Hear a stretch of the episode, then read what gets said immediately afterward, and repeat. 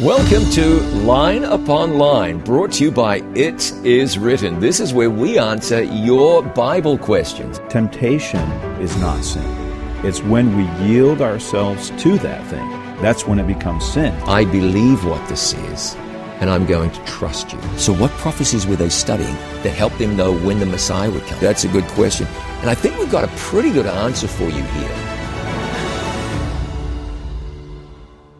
Hey there, and welcome to Line Upon Line, brought to you by It Is Written with Wes Peppers. I'm John Bradshaw. We're answering your Bible questions. We love to do so. We thank you for submitting them. If you have one to ask, email us at lineuponline at iiw.org. Wes, you ready to go? We're ready to go. Okay, let's dive in with a, with a question from Eileen. Eileen asks Did Enoch sin before he was taken to heaven, or Elijah?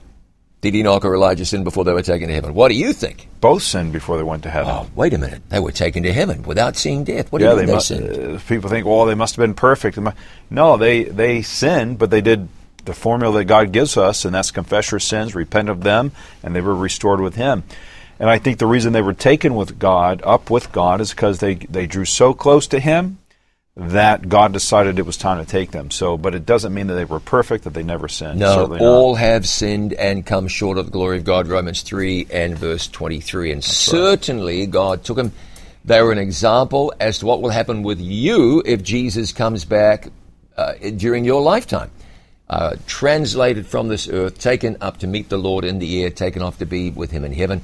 Hey, that's fantastic. Uh, Moses, similar but different. Moses was raised from his grave taken to heaven.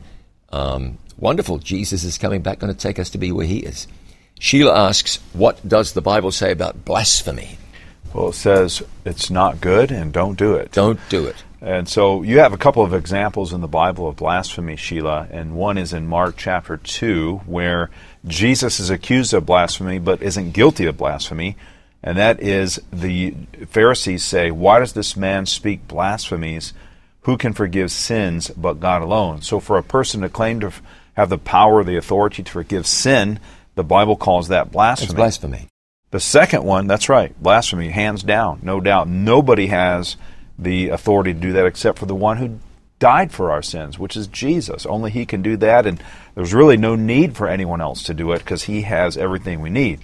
John chapter 10, a similar thing. Jesus says, I and my Father are one. Again, he gets accused of blasphemy for claiming to be God. Of course, he was God. The Pharisees denied that. So, uh, for anyone else to make that claim, that would be considered blasphemy. Two definitions from the Bible. Hey, I really like this because though blasphemy is a terrible thing, and one shouldn't take God's name in vain, uh, one shouldn't claim the prerogatives of God. Notice what Paul writes in 1 Timothy chapter 1 and verse 17. Speaking of himself, who was before a blasphemer and a persecutor and injurious. But I obtained mercy, he Hmm. writes. He says, because I did it ignorantly in unbelief. He obtained mercy. God is a forgiving God. He's ready to forgive, according to the Psalms, loves to forgive, and he even forgives blasphemy, which is really good news. Okay, here's a question from David. It's a, it's a, it's a thinking question. How was the book of Genesis written since there wasn't any method to record this early history accurately? Well, one is that it was handed down. That was a tradition that it was handed down verbally. The minds of those that were living closer to creation obviously had a greater capacity. They didn't forget things like we did. They had a greater capacity. That's that's one way that we can know that it was accurate. The second way is inspiration. All scripture is given by inspiration of God.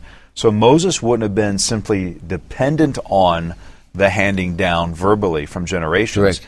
God would have given him inspiration and he would have written that. Now, I believe that if you'd have compared what Moses would have received from God uh, by inspiration and what was handed down by generations, I think they would have matched. No I think they would have been the same. No doubt. But the inspiration of Scripture is very uh, is, is clearly stated that it is inspired, and Moses would have had that gift. 2 Peter 1 verse 21, For the prophecy came not in old time by the will of man, but holy men of God spake as they were moved by the Holy Ghost. So being inspired by God, and this wasn't dictated, God wasn't saying put a comma now, capitalize the next word.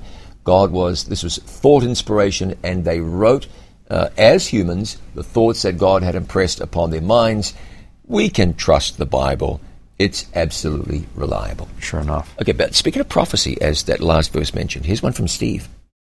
How can we know that the 2,300 day year prophecy begins with the issuing of the decree to restore Jerusalem? Now, this is the prophecy that stretches down to the time that the judgment begins. Incorporated in there is uh, directions to the anointing of the Messiah, the death of the Messiah, and the gospel going to the world. Uh, there's a lot in this 2,300 day year prophecy, but the question about it is how do we know when it begins? Why don't you go ahead, Pastor Wes? Sure enough. There is a connecting passage in Daniel chapter 9, and a lot of people wrongly assume that the vision of Daniel 8, the 2300 days, and then the chapter, uh, the content in chapter 9, that they don't connect. But they do. Because you find in Daniel chapter 8 that he had the vision. He had the vision of the 2300 days. And then in the last verse, of chapter 8, it says, I, Daniel, fainted and was sick for days, and afterward I rose and went about the king's business, and I was astonished by the vision. Now you go in chapter 9, and Daniel begins to pray. He's praying for God's people, the Israelites. He's praying for uh, several different things here. And as he's praying, very interestingly, in verse 20, something happens. An angel appears to him. And the angel comes in, in verse 21.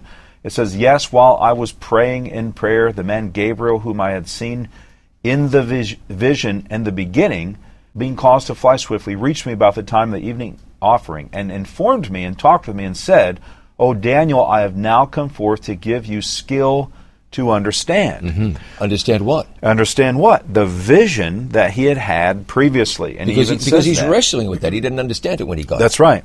In chapter 9, in the early part, he's walking around the path wondering about the vision. He didn't understand it. Gabriel returns, because he had already seen him previously, and says, I've come to give you skill to understand. Verse 23, he says at the end of that verse, Therefore consider the matter and understand the vision. So, very clearly, he came back to explain the vision he saw in Daniel chapter 8.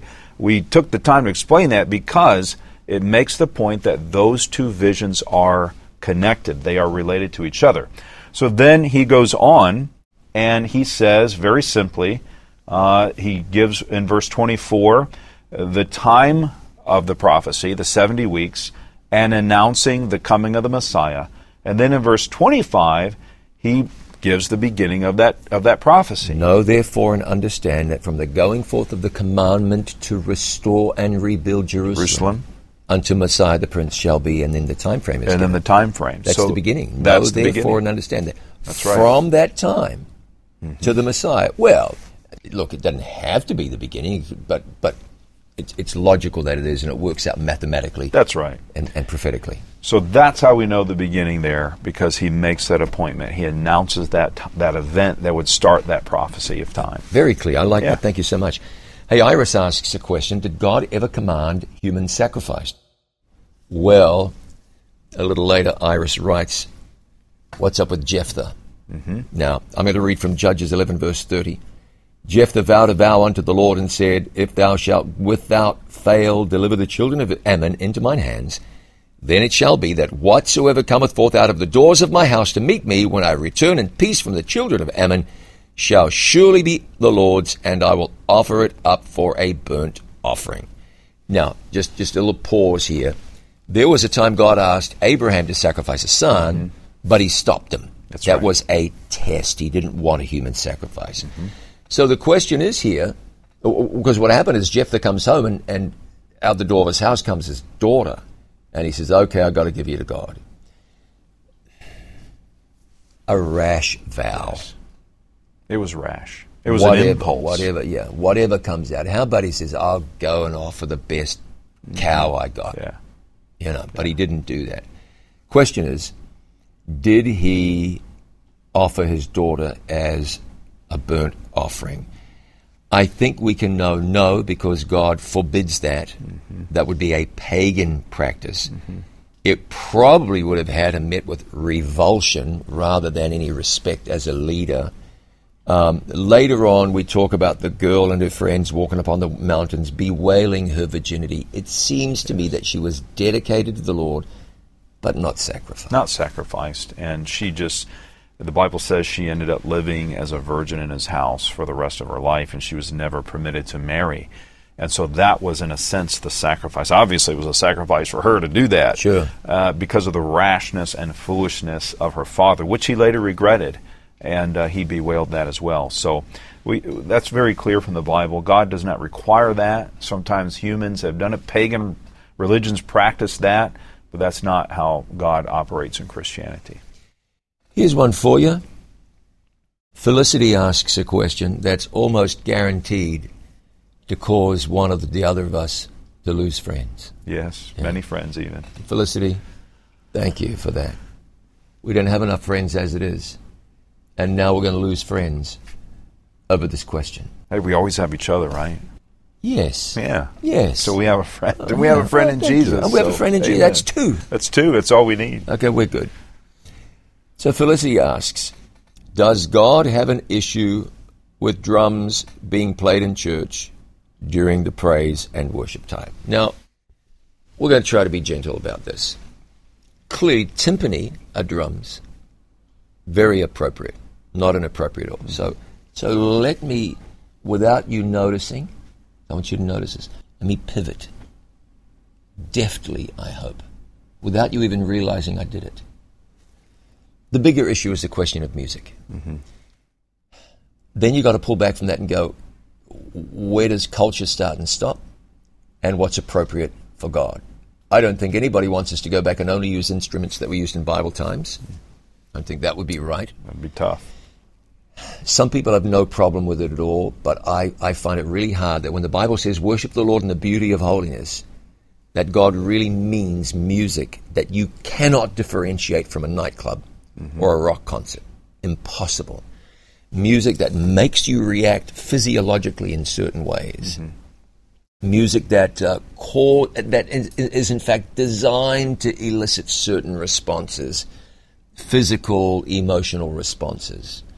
I'd hate to say something like, well, it should only ever be an organ and a piano, because once you get in there, you've opened up a can of worms, and I wouldn't say that.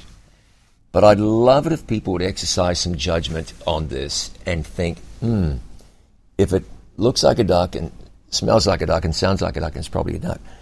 If it looks like the devil's rock music or rap, I'm not, not big on that either, and it sounds like it and it acts like that, it causes people to respond like it, maybe it's not something that you'd bring to God in worship. Mm-hmm. Have a word of wisdom to add to that, or do you want to hang me out to dry? it's tempting, but no, I'll, I'll, I'll, join in with you. Thank um, you. Yeah, well, we've got to back each other up here. But, you know, um, it's interesting that many people will almost copy what the world, the style of music the world would have, but they say they don't say, God, what would you have? Let's just let's just go ahead and grab something that's available to us. Instead of actually stopping and intelligent, intelligently thinking what kind of music would God have. And it's a music that's going to elevate God. It's not a music that's seeking to to please our own internal whatever passions desires longings but it's a music that's going to honor God. And you know you can I think it's I think it's pretty easy, honestly, to listen to a certain kind of music and wonder, is this really what God is looking for? Mm-hmm. I think it's pretty easy to do that. If it's a, if it's music that's that's putting certain thoughts in our minds, or as you said, eliciting responses from us that we wouldn't normally do in a regular setting. I think God wants music to be thoughtful. He wants it to be pleasant. He wants it to be uplifting. He also doesn't want it to be funeral type music. No. We've been to churches where it sounds like a funeral. Oh, yeah. It should be good and lively and and, and uh, but but worshipful, thoughtful, spiritual. I had a question for you. Transport yourself back to the 1930s. Imagine you're in the 1930s, and someone says, "I'm doing the music today in church," and it's some full-on church shaking rock music. Mm-hmm. Clearly, no one's ever heard it because it's the 1930s. Right. What do you think someone would say? Oh, we were just so edified and blessed. That just That's sounds right. so holy. Or do you think somebody would say, "What in the, What? is that? It's that, right? Now, come up to 2020s, to the 2020s. Why don't people say the same thing about that music today? because the culture has conditioned them to accept that. Because we're used to it. That's right. Yeah. Now somebody might take a look at my argument and say, "Well, of course they're going to say that because the you know no one was exposed to that then." I was in a church once. It wasn't uh, there was no worship going on. I just happened to be in the building. A little girl went by. and She had some headphones and she was listening to something. And I said, "Hey, what are you listening to?" She was helping her parents because they cleaned the church. She said, "I'm listening to Queen." I said, Oh. "You are?" She said, "Yes, my dad's favorite band." Ask yourself, ask yourself then. So when those guys are choosing the praise and worship songs, who are they trying to please most? God or them? Typically, I, heard, I had a wise man say to me, much theology is autobiographical. Much of the praise and worship reflects not primarily the will of God, but the will of people and what you've educated yourself to appreciate and like and, and so on. Now, having said all of that, I don't want to go to war with you. I just don't. And if you disagree with me, God bless you. Let's be friends. I don't think we need to cause offense or leave blood on the carpet over this question. But we did answer it. Yes. And we were pretty honest about it. Yes, I mean, right. we were honest about it. I think the Bible, yeah, the Bible is pretty clear. There's principles to follow and those types of things. And Yeah. Whatsoever things are true, honest, Yes. just, pure, lovely, That's and right. good report. Okay. that's right. Okay, okay, there's more in just a moment. I hope you'll stay with us after the break. More of your questions. This is Line Upon Line, brought to you by It Is Written.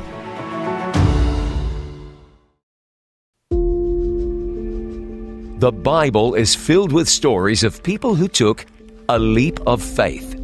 Gideon was asked by God to lead an army of just 300 against an innumerable foe. And he did, and he was triumphant. Noah was asked by God to build an ark, a boat, so he and his family could ride out a storm in a world where rain had never before fallen. And he did, and he and his family and the world was saved. Life can be like that. Sometimes you have to take a leap of faith. After you've received all the necessary instructions, after the equipment has been checked, you take a leap of faith. Grow your faith in God and in His Word. Don't miss the Leap of Faith, brought to you by It Is Written TV. Thank you for remembering that It Is Written exists because of the kindness of people just like you. To support this international life changing ministry, please call us now at 800 253 3000. You can send your tax deductible gift to the address on your screen, or you can visit us online at itiswritten.com. Thank you for your prayers and for your financial support. Our number again is 800 253 3000, or you can visit us online at itiswritten.com. Welcome back to Line Upon Line, brought to you by It Is Written. We're answering your Bible questions. Wes, we have a question here from Darren who says, Who are the two witnesses of Revelation chapter 11? How can we identify that? Now, this could take forever. I don't want it to take forever. Sure enough. How, Sure do, we, enough. how do we get to the heart of this? Very simply, uh, it talks about the uh, two witnesses in Revelation chapter 11, and there are people who have actually called our office and said, I'm one of the two witnesses, and the other one is so and so or some other person. yeah, were they right? Uh, They were rightly wrong. Rightly wrong. That's right. Yeah. And so you find very clearly in there, it talks about the uh, olive trees and the lampstands. In Zechariah chapter 4, you can read through that, verses 4, uh, I'm sorry, verses 2 and on. Uh, very clearly, the Bible says that it describes those two olive trees, and it says that these are the Word of God. Yeah. And so traditionally, we have believed that the two witnesses are the Old and the New Testament. Now, there's some other components to the prophecy in chapter 11 that back that up even more, which we don't have time to go through in a short program here. But pretty confidently, we believe that that's the Word of God, the Old and New Testament. And why wouldn't it be? The two witnesses of God are the Word of God. Amen. Jesus says, Search the scriptures, they are they that testify of me. Yosef asks a question. Yosef, when Jesus died and was placed in the tomb, did he go to the spirit prison and preach the gospel? Did he go to the spirit prison and preach the gospel? We're going to go to 1 Peter chapter 3. 1 Peter chapter 3, we'll find out Jesus preaching to the spirits in prison. 1 Peter chapter 3, I think we begin in verse 18. Let's read this. The Bible says, For Christ also hath once suffered for sins, the just for the unjust, that he might bring us to God, being put to death in the flesh, but quickened by the Spirit, by which also he went and preached unto the spirits in prison, which sometimes were disobedient, when once the long suffering of God waited in the days of Noah, while the ark was a preparing. Now, two little phrases that you look at. He was quickened by the Spirit, by which he went so whoever Jesus spoke to, he did it through the Holy Spirit. And when did he do it? In the days of Noah. Now, what you got is people who believe that when Jesus died on the cross, he, he laid in the tomb, and then somehow, while he was mm-hmm. dead and sleeping in the tomb, he went and preached to spirits. I've heard creative preachers talking about Jesus entering into hell and the demons fled, and the devil looked, and people quaked, and the walls shook, and here came Jesus. Make a good movie, wouldn't oh, it? Oh, yeah, yeah. And he walked up to the devil and snatched the keys right off his belt loop. Yeah. It's good theater. And 30 minutes into it, people realize he stopped reading from the Bible 30 minutes yeah, ago. Yeah. It's good theater. Yeah. There's nothing biblical about it. Not one thing. So did Jesus, and, and now our questioner doesn't ask where, but it's typically said that he went to hell, mm-hmm. broke to the lost mm-hmm. people, or something yeah. like that. Listen, you, you know where Jesus went when he was in the grave? Nowhere. And why was that? Because he was dead. Sunday morning he woke up and he came out of the grave. In between time, he had not been on safari anywhere at all. If he had been, he didn't really die. He just went somewhere else. Yeah. Very clearly that. The passage is clear, isn't it? It, answers itself. It's very clear. He was speaking through the preaching of Noah by the Holy Spirit to the people that Noah preached to before the flood. That's very clear. Those that were in prison, the prison is the prison of sin. They were in, they were in slavery to sin, and God was trying to free them from that by getting them to accept Him, which they did not. And uh, so, pretty clear. Problem with pretty what clear. you said, though, is that it's not as exciting. It's not as exciting as Jesus. Yeah. Walking through the front yeah, door right. of hell, yeah. kicking that door yeah. open, demons running in every direction. Oh man, yeah. Sorry, that's what the Bible says. Actually, I think it's more exciting, honestly, because the truth is always better than, than that's a lie. Right. And, and, what could be more exciting than somebody being freed from sin, oh, responding amen. to the gospel? Amen. You know, that's that's the power yeah, of it. But some of the sideshow acts that pass as Christian preaching, sometimes it's just yeah. it's a little bit regrettable. Yeah, that's right. Yeah. Okay, Shane asks a great question. And by the way, there's no hierarchy of questions. If you have a question, it's a great question. Mm-hmm. Great question. But I'm excited by Shane's question. I try so hard to be with God and obey His commands, and every time I confess, I find myself having trouble committing the same sins over and over again. So here's the question How can I enter the gates of heaven if I keep trying hard and repent and still fall short of the glory of God? Shane, we are grateful for you. We rise up and call you blessed for answering, asking such a really good question.